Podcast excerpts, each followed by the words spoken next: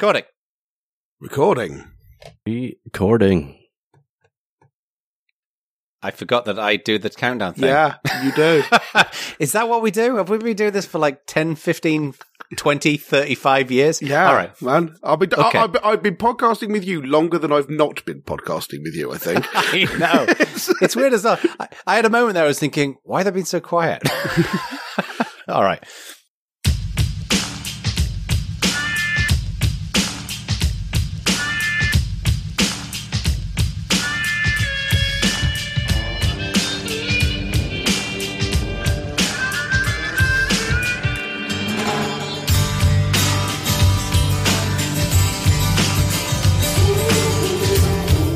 Friends and enemies, welcome to Bad Voltage Season 3, Episode 48, live here from the ninth circle of hell, Great Britain, where it's really, really hot and no one can cope with it. So apparently I have received the mark of the beast and the number of his name.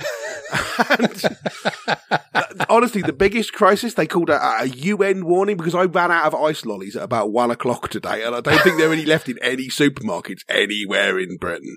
So Now, come on. It's not that hot. You can put up with it. It's not that big of a deal, all right? the whole I'm just kidding. The whole we, were, country. we were talking shit before we started recording about people who are like, oh, you can't deal with the heat. It's like, well, Re- re- I mean, sure, there are a whole bunch of places where 40 degrees, uh, a hundred and something, I don't know how much it is for American listeners. Um, they go, yeah, that's just what summer is. Like, not here. We're not geared up for it here. but yes, anyway, so, hi, I'm Stuart Langridge. I'm here with, um, my, my co-hosts, um, Jono, Elaine Bacon, and, Once again, zero thought went into this before the show. and, and, and Jeremy Elaine Garcia. And, uh, I always knew we had something special together, Jeremy. and Jono, what are we going to talk about this time? Well, we were thinking about talking about the Brave browser. So, um, you know, this browser has been around for, for quite some time now. It's been around since 2015. And, um, was it in the last show we were talking about it? Or one of the shows we were basically s- talking about Brave and we said like, we should talk about their business model because their business model is, I think quirky is an interesting way of describing it. So we're digging, we're going to dig into that today and we'll see how much time we spend. If not, if we run out of time, we'll do some news. So, do you want to kick us off and like, because you know, Ak, about you, you know more than Jeremy and I do about this. Well, um, So I give you a summary. So Brave is a Chromium based browser which takes uh, what they consider to be a strong stance on privacy. That's their their big pitch. That uh, they're very much they see themselves as not doing the same thing as Chrome. They uh, they do a lot of work to um, shut out ads, although we'll come back to that.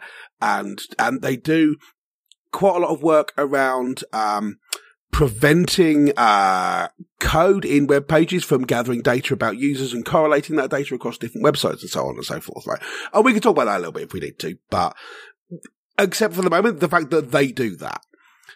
So there are people using it. They have uh, currently about 36 million users. They're um, they've received a bunch of VC funding, and what's interesting is how do you turn a browser into a business model? Now, this has been a question for a long time, right?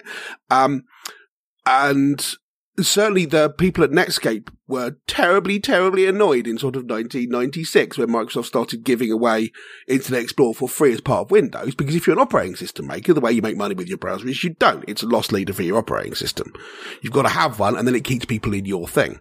Um, of course, you can then go on to make it a revenue center, but it's kind of the price of entry. If you are a third party browser, not only have you got to get people to install your thing, but you've got to work out how you pay the staff who are doing it. This has been Firefox's problem since the beginning of time, for example. and so Brave came to this with a different approach and they've changed their business model over time. Their original pitch back in 2015 was that what they would do is they would, uh, they wouldn't remove ads, but they'd snip out the ads that were on all the pages that you looked at and replaced them with different ads, which were a bit more privacy protecting, but importantly, the money would go to Brave instead of the advertisers. They don't do that anymore because man, did people not like that as a plan. Goodness gracious me. Um, Yeah. So There was quite the shitstorm over that, wasn't there? there was. And we could argue backwards and forwards about whether it was a good idea, and God knows people did at the time, but they stopped doing that and they've now got a number of different revenue streams. And so it's interesting to talk about the different things that they do. One of them is ads again. They do uh, what they call Brave ads. And those arrive a couple of different ways. One of them is if you're running Brave, you get them as push notifications.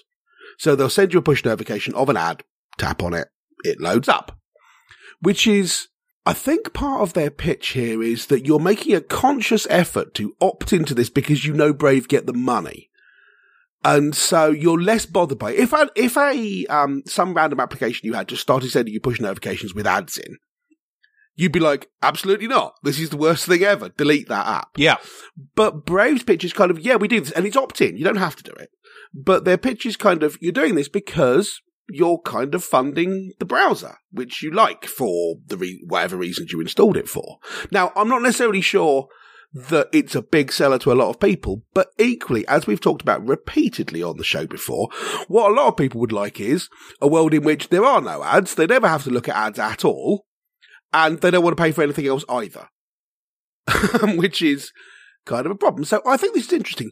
And, and and to be clear, to be clear at this point, Brave block ads by default, right? Like normal ads. yes. There's an ad blocker, and then you, as an advertiser, can advertise through Brave, uh, and they don't do any uh, user tracking or anything like that um, through cookies.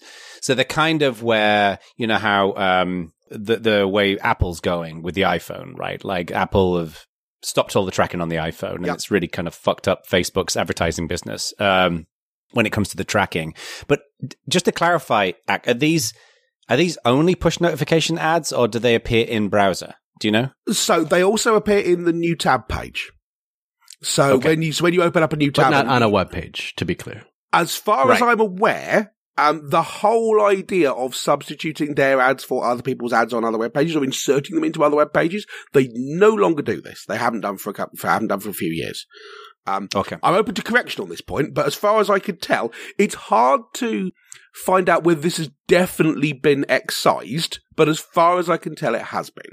So yes, um, and John, as you say, um, one of Brave's big pitches, and, and the reason that I suspect 36 million people are using it is because, because it comes with an ad blocker built in. So instead of having to install a third party, something like uBlock Origin or something like that, you can install Brave. And this is especially useful on mobile platforms where you don't get extensions or you don't get extensions as much. So they they claim that they have 62 million monthly active users or 19 million daily active users. Is is right on their homepage. Um, and for context, Firefox claims about 200 ish monthly million users. Yeah. I am surprised that Brave has one third the users of Firefox. I can't tell if this is Brave being optimistic or Firefox really has fallen to depths that I had not realized. Little, little, little from column little A, little from column B, I think. Yeah. Right. Um, and uh, uh, that number is kind of disputed. I mean, we've got 36 million in the list here, which came from another source. And so, so it's hard to know exactly how many users they've got. But yeah, they've, they've got some millions of users, which ain't nothing. Right? Yeah. So they're doing okay. But yes, they do have an ad blocker built in. As I say, this is useful on mobile platforms. So when I was using Android, Brave was my mainline browser on the phone. And the reason for that is because uh, it's good at blocking ads and it's built in and you can switch ads on and off, switch JavaScript on and off on a site by site basis. And my policy is if you're website which pops up a cookie warning and it gives me a reject all button, fine, no problem, right? That's easy. That's good. If you give me a bunch of hassle or make me go through and untick a thousand different checkboxes, or if every time I go to read something, a video scrolls down over the top of it and I have to close that video or something, that's it. You have burned your one chance to run JavaScript on my device. No JavaScript for you. The downside of this is you can't do that on iOS frustratingly, there is no way to block JavaScript on a site by site basis. Um, there is sort of a Safari extension, but it's annoying and non, um, so I use Firefox on iOS. Uh, it's not actually Firefox, it's Safari and a Firefox Frock, but nonetheless, it's not allowed extensions. So, that's one of Brave's revenue streams. There is, they do a bunch of merch and stuff like that, and they have Brave Search, which is another thing. Um, it's not clear how much money they make from each of these things. And uh, unless any of you have got some stats that I was unable to dig up, I, I did look to see a revenue breakdown and was unsuccessful and said so. I couldn't find anything. I couldn't find anything. But I was really curious because this is is such an interesting way of running a Yeah. business, right? So if you look at the the two browsers, I think of just to set some context when we're comparing Brave, it, it helps to know what they're competing against. Really, I I think of Firefox and I think of Opera. Both of those companies, a substantial portion of their revenue comes from search. In their Yes. case, not building a search engine, but partnering with, in, in Opera's case, Yandex and Google, and in Yeah. Mozilla's case, storied history there that we don't need to rehash because we've talked about it on the show at length previously. So just to, to be clear, historically, that was the major revenue component for browsers that wanted to be a standalone business entity. Yes. And one of the things that I think is interesting there is that even you can imagine a world in which Brave partnered with Google for search revenue, but tried to avoid shoveling data to them or something. But no matter how much they tried to explain how that technically wasn't a violation of their contract with the users and everything, it utterly would be seen that way. So they have to take a big long step away from that. It is wild to me though that they don't consider that a viable option, but they are built on Chromium. So they're beholden to Google for 100% of their development in the end, really. I get that Chromium is an open source project, but like it goes away without Google is the reality there. I mean, to some It's true. extent, yeah, but then a whole bunch of stuff we rely on works like that, right? Right. It's just weird to say I don't trust Google, but I will then build my, the foundation of my platform will be a Google open source project. Uh, Like there's a little yeah, irony there. Uh, you you would uh, this is much like you know Linux Mint or whatever, not trusting Ubuntu and they're building most of their product on it, or Ubuntu building most of their product on Debian or whatever. We have uh, the whole point of the Chromium embedded framework is to be a thing that everybody else uses. You know, I mean, whether this is a good idea or not, different question. Yeah, but the I think I, th- I think where there's I think where there's a difference with Brave, at least from a messaging perspective, I guess you could say, is that their whole thing is about. I mean, it says on their website the best privacy online, right? So their Yep. whole thing is about independence and privacy. So to you know, it says in there better protection from Google and big tech. yeah, And to Jeremy's point, when your when your product is built on top of that, I just find that it's it's a little bit hypocritical. To, to be fair, it is an open source project, and Yeah. and and and it goes through an open source workflow. And maybe Brave's viewpoint is okay. Well, if uh, for some reason the Chromium project went bad or Google pulled out, which is not going to happen, um, you know, we'll just we'll just switch out the rendering engine inside of Or people, Brave to or something people else. will continue Yep. to maintain Chromium without Google. Sure, Google do um, a lion's share of the work, but you've got Microsoft who are working on it, and Bloomberg are working so on we it, do and have to cut them some slack. I think it. it's and- fair. Yeah. yeah. I mean, realistically, if you want to make a competitive browser, Chromium Embedded Framework is largely the only game in town. I can hear a hundred people emailing Yeah. us about WebKit and GNOME Web, and I'm not interested in their opinion. But um, whatever, right? Doesn't matter. And Well, you- I can hear. I, I can. I can sense a hundred angry Thunderbird windows being fired up. well, yes. However, so we've talked in general about some of their revenue stream, but there is an elephant in the room we have not discussed yet, which is a load of their stuff is to do with crypto. Loads of it. Yes. And Before we go into the crypto, can I just come because I know Okay. that's a big topic, and we're going to spend some time there. it is. Can we just come back to the advertising a little bit? Because I find this quite interesting. Is that um, I'd be curious who is actually advertising using Brave because this is my personal viewpoint. I'd love to get your guys' thoughts on this.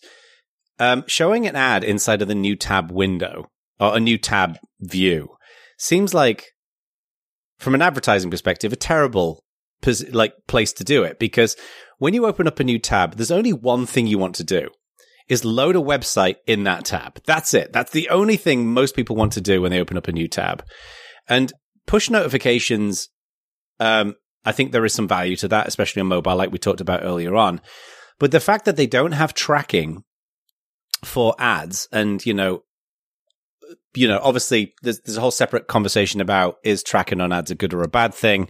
But we're, we're clearly the world is heading towards less tracking. Not very long I think overall is good. Um, but you know, from an advertising perspective, ads become a lot less valuable when you can't track the conversion of an ad, right? So Brave don't offer that. They offer this tab view way of displaying ads. And, um, and at least to my knowledge, like one of the, um, so LinkedIn as an advertising network gets a lot of shit from advertisers because the viewpoint is even though LinkedIn is massive, is that the number of people that you can address with an ad is actually fairly small on LinkedIn. So the numbers don't stack up because Yeah. you've got to sh- show a certain number of ads to a certain number of people. And Then a, a small proportion of those people will click the ad and then buy your product, whatever, whatever. And I'm willing to bet that Brave has got a far smaller number of users uh, than LinkedIn does. And people, so I just, I don't understand how this is a viable business for them. Well- how anyone, like, who the hell's going to advertise on Brave? This this is part of the issue with not being able to get a proper revenue breakdown because we don't know whether it's viable business for them or not, or whether they're just surviving on VC money while claiming that it's viable business or what. I don't know. So the um the the new tab ads, uh, certainly on desktop, are basically a full page takeover. Right? This is not like a banner ad; it's a full page thing. So Right. that's it's relatively impactful. I mean, good luck getting that kind of service from any other browser, right? And sure, But- you don't look at the new tab page for long, but Fraction of a second? can you? I mean, so Firefox have. Uh, I'm going to open up the uh, new tab page now, right? And and they've got a bunch of stuff in there which is recommended by Pocket. And I very rarely actually look at these. Um, essentially adds their links to interesting news articles is their pitch, right, or whatever. Um, and they've and there's a list of links across there, and there are a couple in there which are sponsored. So one of them now is for Adidas. I've never clicked on one of the sponsored links in here. A couple of the articles, I've I, I saw them out of the corner of my eye as I was pasting a URL and went, uh, that might be semi interesting. So I can see how it might garner people's attention. I mean, in the same way, if a if an ad comes on while you're watching a TV program, what you're waiting for is the TV program to come back on, right? The, the whole point of ads is they appear in dead spaces, whether that's dead attention spaces or dead visual spaces or what. I think the challenge here is, in my mind, there's like two types of ads. You've got interrupt driven ads and then intention ads, right? So, like with YouTube, for example, people who are advertising YouTube, when you go to YouTube and you're searching for a video and you find a video, you're searching for something that you want to learn about. So, if the ad comes up before that video and it's relevant to what you're learning about, then those ads do well. Whereas with Twitter, Facebook, LinkedIn, whatever, you're in the middle of doing some other stuff and the ad has got to interrupt and grab your attention for it to, for it to survive. What I find fascinating about Brave is that when you open up that new tab, be fascinating to know. I'm sure they could measure this, but they won't because of the privacy focus. What is the average time from somebody opening up a tab to somebody interacting with that tab, whether it's clicking on something or going to a website? I, I'm guessing it's less than a second for most people where you open up a tab and you type a website in. I do not know if they gather that kind of statistic. Probably not because of their privacy focus, right? Well, n- and now you see, there's that's not actually, well, in my opinion at least, gathering anonymous telemetry is not a privacy violation. Now there are a bunch of extremely shouty people who disagree with me about this. Look at look look at when Ubuntu. did Welcome to the Web3 world. well, well, uh, well, well, uh, well, welcome to the open source community. Look at where Ubuntu did this, right? Gathering anon, but I think anonymous telemetry is not in itself a problem if it's not tied to a specific user. So they can't say this person looked at the new tab page more than this other person did. And there are a whole bunch of mathematical, but you can do things like differential, um, uh, privacy, uh, to communicate the data up. I've done literally talks about this, um, where there are ways of gathering, um, telemetry data anonymously so they can instrument that kind of thing. And I'd be slightly surprised if they don't. But yeah, you do have to actually explain to people why it's not a problem. And some people be like, you said, we sent you some data, therefore that's bad. I'm, I'm getting the, I'm getting the puzzled frown from Jeremy. No, I was I, I was puzzled, frowning. But so I just got an ad for. I, I'm not a Brave user, to be clear. Firefox and, and Chrome, different profiles depending on what I'm doing. I, I just got a ad, but it used the system notification and popped up a giant crypto ad. I th- Yeah, when you said notification, I thought you meant in the notification bar of the browser. No, no, no, no, no. These are, these are native push notifications. That's terrible. um, as I say, I think their pitch, I'm not sure I agree with their pitch. I'm sure I like their pitch, but their pitch is that you're kind of opting in to the ads. And I believe you have to, I believe it's opt in. Oh yeah, and that's the other layer. If we're talking about the viability, like talking about the viability of, of Brave just as somewhere where advertisers want, want to run ads, people have to opt in. And the number of people who are going to opt into this stuff is going to be minimal. First right? of all, I do not want to build the future of DeFi with Scripto, which brilliant name. also, if you look at their advertising list now that I'm on their site, it's nothing but Web3 companies who Yes. will have no money starting tomorrow. Yeah. The, Yes. a- and so this is the thing that, um, Jono said we should put on hold. We should now bring it back into the conversation, Let's I think. bring it back in. Yes. Yeah, that they have the issue that people don't want to advertise with them because you're intentionally putting your advert at a group of people who don't want ads because otherwise they wouldn't have they wouldn't even know Brave exists, right? so, um, you're already going after that group of people. So you have the same problem that like you know how uh, if you want to download hooky movies. Uh, there's you get loads of torrent websites or whatever which are filled with ads, but they're all really awful ads, right? I have no idea what you're talking about. because um, the sorts of people who are prepared to advertise on this kind of site, they're aware they get a lot of eyeballs, but their ads aren't accepted elsewhere. This to me feels kind of the same. Brave is a crypto friendly environment because they have their own cryptocurrency token and they did a whole bunch of um, you know, you'll get paid for clicking on ads or when you go to um so sorry, take a step back slightly. I was going to say you skipped a whole bunch of. I did, I did, there. I did, I did. So you've got people like Coil who are currently trying to work on a micropayments infrastructure for the web, right? So the idea is they will um, uh, watch when you're looking at a particular website which is signed in for Coil, and then for every second you're on that website, Coil will send that web page um, 0.0003p out of your stash. And then every month or so, you put another fiver into your stash or another $10 into your stash or whatever, right? And the idea Yes. is that you're, this is how you help sites monetize without necessarily having to sign up for a Patreon and without having to view ads. They're trying to build an alternative funding model for the web that isn't ad driven, right? You could argue about whether it's a good idea or a bad idea, whatever. Brave's stuff is, um, they've certainly experimented with something similar. Brave Rewards, I believe they call it. Where, Yes. um, the idea is that you would go to, uh, pages and if you're in Brave, it would track, um, the amount of time you spent there and then some money would go to that content creator. Now, two issues with that. It tracks your attention, which tracking Yes. attention for a privacy focused product also a little bit of a weird framing. But Yeah, con- I mean- continue on.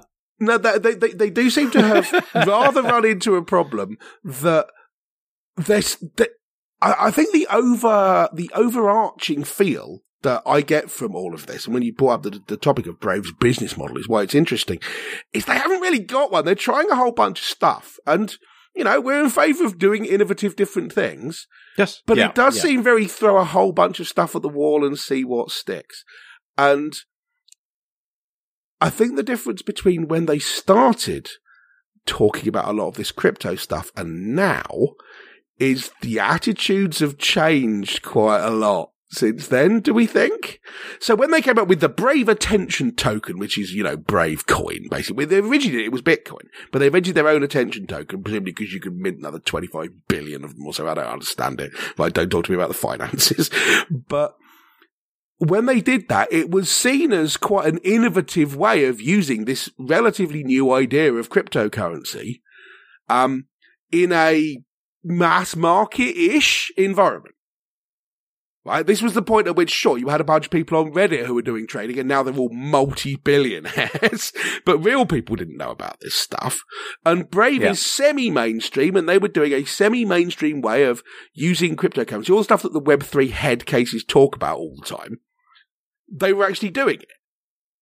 But now, I mean, is the whole idea just so poisonous that no one wants to go near it and that's why all their ads are crypto ads?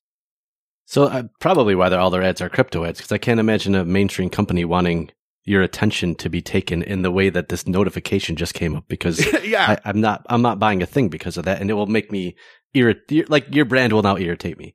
Um, Well, and what will happen is because you because you can opt in and you can opt out. you just you'll opt get out. people may think, "I'll you know what, I'm going to opt in and I'm going to support Brave." You get your first notification, fucking opting out. Yeah. so that so that's the ad portion of it. For this reward thing, from what I can tell, you if you opt into the system, you will slowly accrue BAT just by using the web.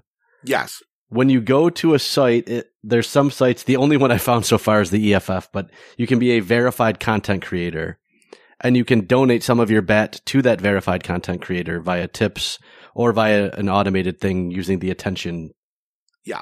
Metric whatever that ends up being. Uh, or if it's un you know obviously for sites that are unverified they don't get anything. You can send a tip to an unverified site. From what i can tell it will send that site a notification hold your money for 90 days and then release it back to you. And they also did um, Brave kind of inserted themselves in the middle as collectors for uh, things where the site is not the thing. So for YouTube creators, for example, their idea was that um, they would collect it on behalf of individual YouTube creators who could then just sign up as a creator and bang, they get the money. Now there was some scandal about that early on where Tom Scott, of whom you may have heard, said, "Hey." Where's my money, Brave? And they were like, oh, sorry, yeah. But that all got sorted out. So I believe that stuff is in place. But again, I don't know how many people are using it, and it's hard to work out how much actual money this makes for them because it's not money; it's made Well, up internet beat. so you have to opt in 10.6 million wallets have been created there's been 3.8 million transactions on the right? bat chain uh, so that means for every wallet that's created, only one third of those people ever have even a singular transaction, which means the top 001 are almost all of the transactions here, almost certainly. Yeah. Uh, and over the last year, a bat has been somewhere between 30 cents and a buck 75. It's currently at 42 cents. So to give to give you an example of this, right? I um when that first came out, because it was before crypto people ruined the universe, I thought, hey, wow, crypto, I could do this and I could earn these and you know, that sounds okay. And I can like, um, you know, trickle my attention to websites and they get a bit of the money and that seems good. So I signed up. Right? I, I ticked the box. We said, yeah, I want to do this. And then about a year later, they said, okay, now you need an uphold account, which is some kind of, um, external money handling wallet provider thing. And I'm like, okay, fine. So I'll have to transfer my Brave account to this Uphold account. And I went off to Uphold and said, sign up. And they went, okay, so now you've got to send us your passport and proof of, and I'm like, no, absolutely not. I don't even know who you are. And I looked and I thought, okay, so this is worth about 6p to me. Am I going to do this? No. And this is, it's another good example of the idea that people keep invent, because handling money is annoying, people keep inventing things which look like money, but aren't money because then they get to dodge all the regulations about it. But as soon as you try and turn it back into real money, Oh, all no, the your customer regulations, kicks in immediately. yeah, uh, KYC immediately kicks in because otherwise you'd be the world's biggest money laundering hub.com. so, if you're going to become the world's biggest money laundering hub, don't register the dot com. By No, that- way. that's a dot biz the whole way. that's how dot, yeah, world's, 100% a dot biz. world's largest money laundering hub dot museum. Ah. Picture of that guy tapping his forehead. So, so my general skepticism for crypto currently aside, like crypto's currently a chaotic mess and, and nothing works and it's ripe with scammers. But that was true for the internet in the beginning, right? That's kind of a natural progression of how innovation works. And some things turns out just yeah. never turn into anything. And some things were very chaotic in the beginning and filled with scammers. The stock market, for a great example, that somewhat parallels crypto, like in the beginning, full of scammers and a chaotic mess. Turns out it was useful, got regulated, and now it's still a thing hundreds of years later. yeah, okay. I mean, I, I think you're underappreciating what a mess the stock market was in the 1800s. but this is like a novel use of blockchain technology that I could see being potentially interesting if it wasn't tethered to the current crypto nonsense. yeah. You know what I find fascinating about this? While we've been having this conversation, I've had this weird sense of deja vu. Uh, and I was trying to figure out what it was. Like, there's something about this that seems so familiar. I don't know if you guys will remember this because this is back in 1999. But do you remember a company called All Advantage? No. No. Didn't, didn't you work for them for a bit? No, that was open. Don't tell Paul Cooper I said that. so he's going to be quite mad that you said that, by the way, when I email him immediately after we record to, the to show. To be clear, I was well aware it was Open Advantage. That was just a, know. completely unconscionable dig at Open Advantage, who were quite good. So when I was at university, um, there was this uh, company that that came came out called All Advantage, and their tagline, well, they talked about get paid to surf the web, right? And you installed this software on a computer, and it put up like a little banner underneath your browser or at the bottom of your browser. I can't remember exactly whether it was in the browser. I think it was like, I think it was a separate little window that appeared that just showed ads to you, right? And you didn't have to click on the ads, but for every hour of time that you looked at that this banner was visible to you, then you get paid. And I signed up for it, and then um, I figured out a way of running this on every computer in the computer lab at university, and earned about sixty quid, something like that. But I thought it was a freaking game changer. But it's Brave is basically like it's like AllAdvantage, but for the modern age. It's you paid to surf, right? Tune in next show where we talk about StumbleUpon. I mean, I mean, your point is reasonable, yeah. But part of the reason that people keep reinventing this business model is it seems like not a bad business model, right? Yeah. I have earned two cents in bet, and I only installed Brave yesterday. Yeah, so this is the thing. And when you try when you try and get that out, you have to sign up for that poll account, and you'll need your passport and everything. So it's total nightmare. It's not worth it for the sake of the dollar you'll get out of this. Um, but uh, yeah, so that to me is the summary here. That they've got a bunch of really good technical features. If you were to sit down and design a privacy focused browser, then all the technology stuff they've put in there is a good approach to take. It's not the only route you could go down, but it's a good route to go down. So if you were gonna, if you were gonna come up with a business model, and your your business model was, I'm gonna come up with a privacy respecting browser that makes money, you would base it on Chromium and track attention. No, no, no, different thing, different thing. Um, I think if you were to design, if you were to say, I want to build a privacy focused browser, um, and ignore the business model entirely here. Okay. Um, uh, we, we want to build something. Um, we do not have the resources to compete with Google and Microsoft and Apple and Mozilla in building our own independent browser engine. If we build on Chromium, which is an open source project, then we can render all the web pages on the web. That be, that we that is essentially no longer our problem. We can compete key on feature of a browser. it. Yeah, key feature of a browser. Yeah, one might say the most important feature.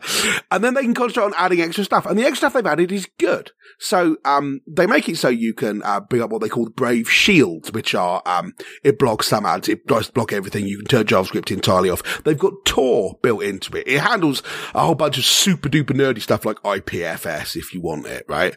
Um, and they've got a bunch of nice little features which in other browsers might be an extension. So they do Wayback Machine stuff. So if you hit a 404 page, it can go and look it up in the Wayback Machine and take you to it, which is dead handy because it saves you having to do it manually the whole damn time. And so there's a bunch of stuff like that which is great, and their technical browser development people are good at thinking up features which I think are compelling and then putting them in their browser. The issue is they haven't got a business model. That's that to me is the thing that I find fascinating about this is that Brave, from what I can, and this is going to sound quite mean towards the Brave people, but I think it's true, is that there are a lot of companies who start up, and it's the classic venture backed um, Silicon Valley approach, right? Like build a ton of growth and then sell your company. And um, I think a lot of people do that because they can see a market need for something, but they don't think long enough or they don't focus long enough on like, well, how much are people willing to pay? And what is the lifetime value of those customers? How much are they realistically going to pay in the entire time that they- do business with you? So to me, all of this stuff around the like the advertising in Brave, as far as I'm concerned, is just a non-starter. The crypto stuff is weird, and I don't know enough about it. But to me, where there is a huge opportunity here is to essentially have the browser on steroids, right? So you have the privacy focus, but like I know they've got this like subscription model where you can where it bundles in things like VPNs and things like that. I could completely see I could completely see that where you pay I don't know 10 15 dollars a month or whatever and you get a ton of different things and they can have tiered plans, you can have a pro plan and whatever else and maybe even they have functionality for deploying Brave browsers across a business, like all the enterprise stuff. To me, there's like a really viable market for that because it's clear that Google don't want to particularly be in that business. It's clear that Firefox don't want to be in that business. And that to me seems like a logical, people pay for that. And then you get, you get annual recurring revenue that's coming in that generate, you know, that, that supports your business. All of this, the, the, rest of this stuff seems like just a bunch of harebrained ideas and it, they don't seem to know who their Uh, audience I, is. I think their it seems to me their thinking was it's a well proven that browsers can make money with search. Let's start with search right. to try to justify our valuation in some way, shape, or form. And the rest of the Yeah. way we'll justify our valuation is iterating on a bunch of seemingly random hodgepodgey things, uh, most of which have a crypto bent, but not all of them. Like I don't know where you- Brave Talk fits Yeah. into any of this, or there's some other things that seem a little bit strange. As far as I can tell, th- things like Brave Talk are their um, management not being good enough at telling their engineers, yeah, we know this sounds like a cool idea, but you don't get to do it because we have a plan and that ain't in it. but you'd, you'd, you'd, you'd think that if anyone on this planet is aware of the the the risks of ha- building a business where you depend on search revenue from a large company, it will be Brendan Eich. yeah, no, fair. This is fair. Well, I You think know? that's why they didn't build on top of Google or Yandex. They Yes. bought a search company. right. So their search isn't powered by another search. They bu- Yes. acquired a company who did search. I can't remember the name of the company. I wrote, I did write it down. Uh, Tailcat. I do like that they're iterating in weird ways. Telecat, yeah. Did you see goggles? Bear goggles or otherwise? No. No, so they have a feature on Brave Search called Goggles that basically allows you to put goggles on the search. So it's a a way to apply a filter from um what's the ad block service they use? Uh EasyList. Yep. And alter your search results based on an easy list. So you can boost things, you can lower things in the search results. You can say, don't show me anything from this site. You can say anything from Stack Overflow, boost by four. It's actually pretty cool. And then you can distribute your goggle. It's open source uh, protocol specification rather. So it's like they're that's an interesting concept. I don't know that I would use it, but it's cool to see Okay. someone try to innovate on. I, I think their philosophy was everyone else is trying to alter the search results you see. Why don't we let you do it yourself? Which is like an interesting That- concept. So that to me, um, that seems a bit like so you know, DuckDuckGo does the um the bang whatever's Yes, they call it, um, and and you can write a whole. They, they've got a whole API of stuff where, which you can use to inject new things into the search results or to customize how the search results are displayed, and you can share them around between other people. And if the DDG people like one, they might actually Right. take it and build it into the browser for everybody, and so on. And similar kind of vibe, I think, allowing people to fiddle with Google are very much, you know, what happens in the, um, well, historically, what happens in the search results is up to us, and specifically it's up to our AI. Um, and that has changed a bit with, um, things like paid placement and, um, search, generated search results and what have you. But Yeah, yeah. that, I mean, that seems interesting, but I, th- it feels like a lot of their ideas would be good if they had 350 million users. But there's just not enough to catch on. but you don't start with that many users, right? You got to build a reason to not use Chrome. Sure, Right. But but then um, you've you've got to get to that point. This is the crossing the chasm discussion, right? Um, they have to they they have to swing like they're a huge player because otherwise they don't get any funding. But they can't pull it off.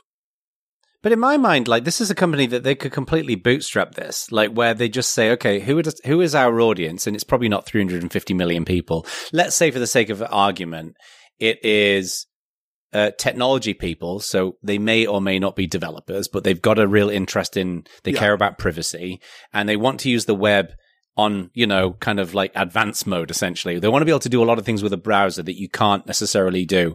And But the L- the LTV of that type of user is exponentially higher than the average web user. Yeah, Yes, exactly. And that's and and that's the in my mind like you could then build an audience of 10 or 15 million people who are those people. They're going to be cheaper to acquire. You've got much higher LTV and then you actually have a sustainable business and you're not I, just don't understand why this why they why they haven't looked at Chrome for example and said, well, who is the audience that's underserved by that? And how do we, like, where are they and how much money have they got? And then how do we build something that serves them? And in my mind, it's obvious. Like, it's, there's a huge, I mean, there's a global movement of developers and technology people that would, I think, would more than be happy to choose that. To me, a good example of this in some ways is like Sublime Edit, right? There's a reason why a lot of Yep. developers choose Sublime Edit is because it's because it does everything that a develop uh, any myriad number of developers w- would want, right?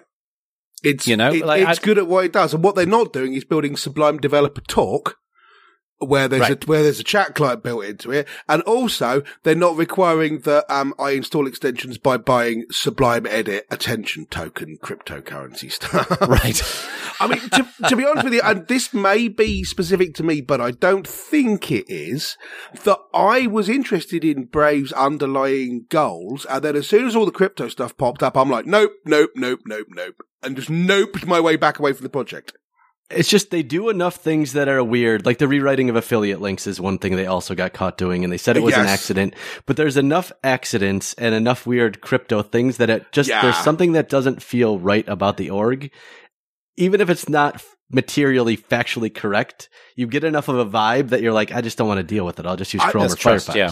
I think that's the thing. It's the vibe that they could have come across as, you know, we're um the underdog battling for your privacy on your behalf, and that's why we put all this stuff in there. Which should have been what Firefox has been doing for the last decade. Which should have been what Firefox. they- I Brave, know. Brave shouldn't exist because it should be Firefox, and they It should. They're starting a little bit to do this stuff now. They brought in total, total cookie protection like two weeks ago, and um, they've actually stood up for comments on to the CMA and stuff like that.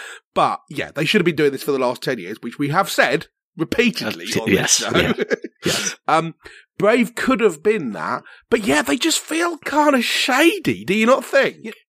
You know, the more Yeah. I think about this, their idea, you know, like companies have like customer avatars, right? Like their target audience. To me, 100% of their target audience is you, Stuart Langridge. Yeah, yeah. yeah, yeah. If they built something that you would be like, I couldn't live without this, and I want to pay them 10 quid a month because not only do I get a lot of value out of their product, but I want to support them. Like they're good people. You know, the fact that they can't grab you, in my mind, means that there's a Yeah. problem there. And, and as I say, it's not that they can't grab me. They did grab me, and then they ungrab me by Right. going on about crypto bollocks.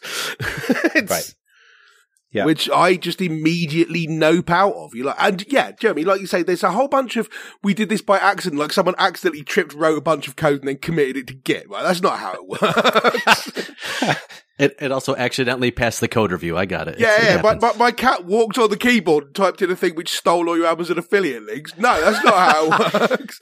I don't know. Whether, I don't know whether it was Amazon, and I don't know. wh- And they did say it was a mistake and so on. But yeah, they that and the Tom Scott thing and so on. It just feels kind of shady. And I think part of the reason it's shady is because they don't have a business model. Right. I, I don't Yeah. know. I mean, Jono, what you say is plausible, but equally, number of successful browser companies I've set up is naught. So it's entirely possible they looked at that and went, you know what? There's a lot of people who talk a big game about it, but won't actually stump up 10 bucks a month when it comes down to it. Whereas people will pay for stuff like VPN. So I suspect why things like the VPN is in there is because they've gone, this is a product people will pay for and it's kind of aligned with our direction. So let's do that because we've established that people will pay for that where they won't pay for a browser. Just got my second system notification, and honestly, I will never open Brave again. Yeah. I just this is fast. I just think there is a virus that is in Silicon Valley where the where some companies, not all by any stretch, operate in a in a world that is totally different to how everybody else operates in the world. Like if if you're like we've all run our own businesses, right? And when you start with when you run your own business, you think to yourself, okay, who is my audience? How much money have they got? And how can I do something that's going to add value to them so they'll pay me some of that money and I can build a business? And then, you know, for some people, they'll earn money they'll hire staff and all the rest of it, right?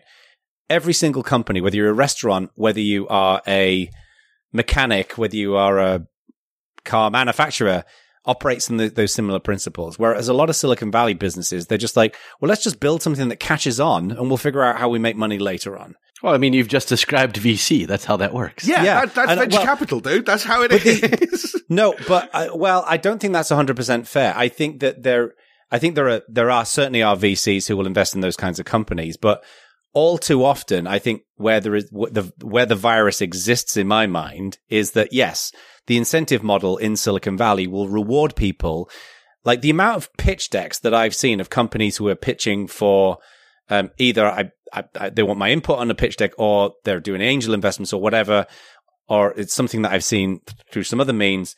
The amount where they talk about who their target market is, what their product is, but then they don't talk about their business model, how they're going to make money.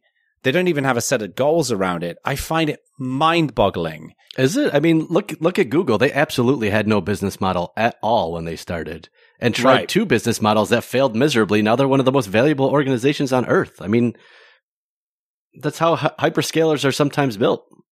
Yes, but I would argue, and I think the statistics back this up, that, I mean, what is it? One in 20 VC backed companies have a huge exit.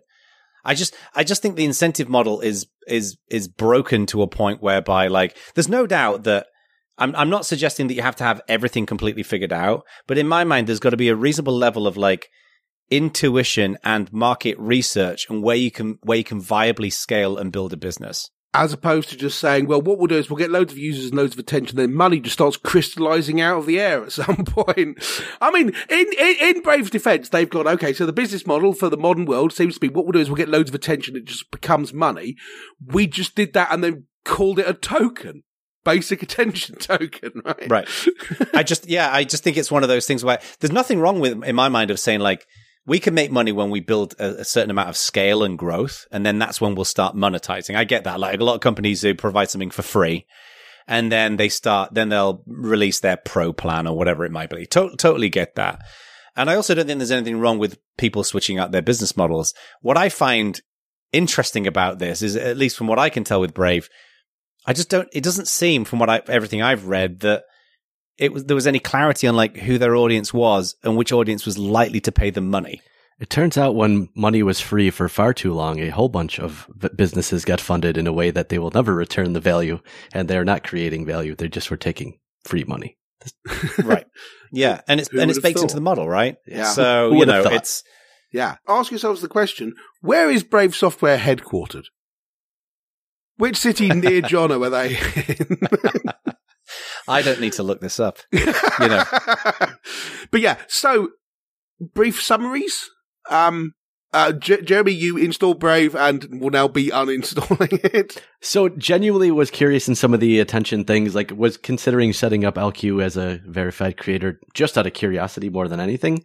But no, using system notifications should be a hard no. I, I, I I'm mind boggled that that's the path that they took. Um, Jono, you gonna find yourself installing Brave after this um hagiography we've just done? no. so to me, they're a fasc- I, I just think they're they're fascinating, right? And it just like like I just had my little rant. It, the thing that I find most surprising about this is just it just doesn't seem to be a lot of structure and focus on what they're there to do. Um, and they've kind of lashed around and tried different things. I don't think there's anything wrong with that because sometimes you set out to do something and then it doesn't work. But I don't know what they set out to do beyond be the privacy browser. And it wasn't clear to me how they were going to draw a line between that and how to build a sustainable business and uh, all this crypto stuff. And it just seems to be trying things until something sticks. And my worry there is when your reputation is we are the trusted privacy brand, that's when I think you get into a situation where people start questioning and, and not trusting you as much. So uh, to me, it's just a bit sad, really, because I'd like Brave to be successful. I think we all would. What do you think, Mac? It, it feels like a missed opportunity to be. As I say, I mean, I was on board for this, and then I've kind of noped out of it because they feel really sus. Like sketchy, I believe is the word that the youth use. You are their type. I mean, the fact that I they've, am. they've not, like, you are like the perfect Brave super fan. Yeah, and no, because I'm I, I'm I, I'm the perfect crypto anti super fan and noped out of it, but, just sketchy stuff generally. And, and I do use Brave a little bit, so I have one use for it, which is that sure on iOS it can't turn off JavaScript on a site by site basis, but it can just turn off JavaScript in the browser as a whole. So if I uh, if I open a link and that link is extremely annoying, uh, but it's one thing I want to read one time. I will quite often share that link to Brave and read it there instead. No JavaScript, right? So this mainly applies to uh, newspaper uh, websites, and it mainly applies from that to links I get from Google News and it doesn't it i mean because it's hassle to do this right? I've got to go into the share thing and pick it and then go and pick brave and then it opens up in brave and then i've got to read it there and then i've got to go back to the original browser and close down the tab or whatever it is. So it's hassle to do this which means that you have to be quite annoying to trip over this and i still do it a bunch. Hmm. so, um, so a small tip for iOS users there: if you want to look at a website, but it's just being egregiously annoying, open it in a browser without JavaScript and Brave is a good way of doing that. Yep. But that's all. That's all I use it for now. To wrap this up, let's do a little roundtable. What do you, each of you guys, think that, given where they are right now in this whole discussion, right? If Brave were listening to this podcast, what's a realistic thing you would recommend that they do? Right, and it's got to be practical. It's got to be something that they could actually do, not just like you know I think you can be Facebook and try to iterate and break, you know, move fast and break things and not care about your reputation, or you can be a privacy focused brow- browser that tends that claims to care, but you can't be both, and they should pick one or the other. Right. That's fair. Um, I have no suggestions for a business model which aren't, Jono, your suggestion that they should basically get people like me to pay them regular revenue a month. Um, and I do not know whether they looked at that and said it won't happen. If that can't happen, then I don't think Brave can exist because my suggestion would be drop all the crypto stuff, just take a big long step away from all of that and make a brilliant technical browser. I have no problem with it being based on Chromium, right? It was originally based on, um, they forked Electron and built it on that. But they stopped doing that because of the maintenance burden, basically. It was too much effort to keep up with it, and they were a relatively small team. Um, so I have no problem with it being based on CEF, Chromium Embedded Framework. Um, if they dropped all of the crypto stuff and stopped, I mean, they have the same problem with Mozilla that they fanny about with stupid things that aren't part of the plan just because they sound interesting technically, right? But leave right. that aside. If they stopped doing all that and made a really good browser and kept doing the browser thing, so build Tor into the browser. Make it really easy to put shields up on a per website basis. Keep doing farbling, which is their term for uh, individually futzing the return values from little APIs so they can't be used for tracking. Right? This is all great. This is all great technical stuff. Do that and then hope, and hopefully there are enough people who would pay for that. But maybe the answer is, yeah, to be, you know, a company with a hundred thousand users, all of whom pay you a tenner a month.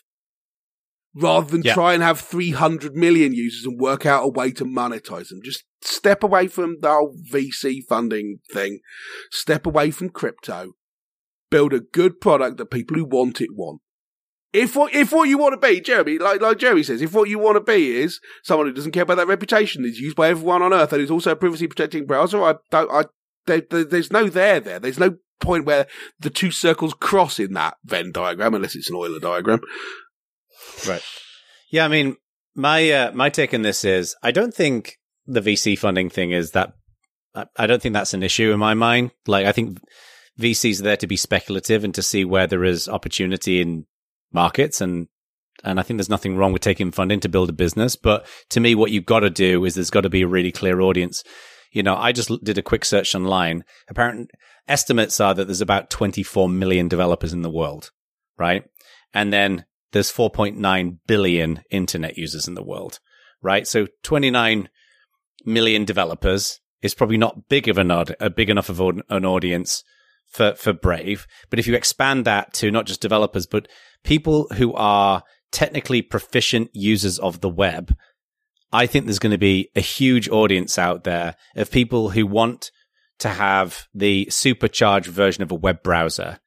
And in my mind, what Brave should do is figure out those people, what they care about, what sucks about how they use the web, and then build a subscription model based upon that, where someone pays $10, $30, $50, whatever it is. They can tier it like every other SaaS company where you've got different tiers and you can do really interesting, cool things with Brave that you can't do elsewhere and just build a real business. And the crypto stuff is too volatile right now. Like, like, it's like Jeremy said earlier on, it's crazy town at the beginning of anything that's new. Plus, it's top. Plus, it's top to bottom scam. Visual Studio Code has 14 million users, right?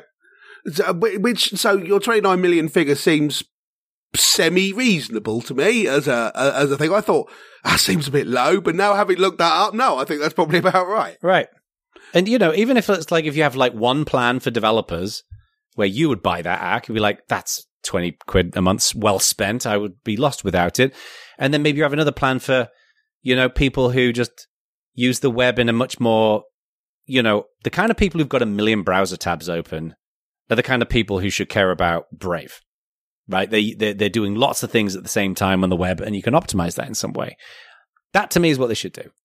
So, uh, yeah. it, it, it doesn't show me anymore. I, um, uh, I used to have a um, uh, an extension installed in Firefox which told me how many tabs I have open, but now it only tells me how many tabs I've got open in this window, which is 42. But right. there's also another two Firefox windows on this virtual desktop, and then there are eight virtual desktops, and every one of them's got yep. Firefox on it. So, yeah, yeah, exactly. You know, I think there's all kinds of stuff they could do. So well, that that was uh, another segment that we thought would take 20 minutes and it took the entire show. yes, it was in fact an entire show. Yes. So there is one other thing I wanted to mention. Um, we have talked about Marius Quabeck before, and he's great. Yes. Uh, yes. So Marius from Nerd Zoom Media has a new website. Ooh. It's very exciting. Yeah. Nerdzoom.media. So it's, it's, it, before it, I think it just said like Nerd Zoom Media and a phone number, and that was it. And now it's got testimonials, including from us and Mr. Bacon and he's got links to all the stuff he does and stuff like that. So yeah, uh, if you need anyone to do audio, video editing at all, go and talk to him because he's cool. Um, apparently he may do another one of these live editing of our show on Twitch things. Probably not for this show, but maybe for the one after. Nice. Yeah. He's a great guy. He does fantastic work and he doesn't just do audio. He does video and all kinds of stuff. So, uh, if you have audio video needs, go and talk to Marius. He's a great dude. Yeah. Um, yes. And it's important to note as well, he's been editing LugRadio, uh, LugRadio, Bad Voltage. God, seriously? 2009, the last show was, dude. And that was a special. wow. He has been editing this podcast for years and he hasn't charged us anything. Now, he won't do that. You have to pay him. Yeah, he does yeah. that because he's just like likes the show. But, um, you know, he's a kind hearted, good dude, is Marius. So. Yes. And, nice. uh, and well played to him. Okay. Yes. All right. I think we're out. Go let us know what you think in the community about Brave, and uh, we'll see you on the next one. And I'm going to go and turn my air conditioning on and then cry. Except I can't spare the water for tears. and on that bombshell.